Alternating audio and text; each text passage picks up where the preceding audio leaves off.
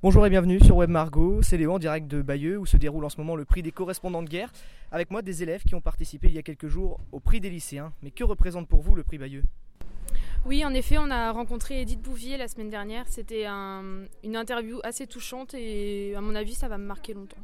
Et euh, c'était particulièrement euh, intéressant de rencontrer quelqu'un de tout à fait naturel et tout à fait ouvert à toutes sortes de questions pour nous permettre d'en connaître euh, toujours plus sur les conflits mondiaux dont nous avons peu d'informations.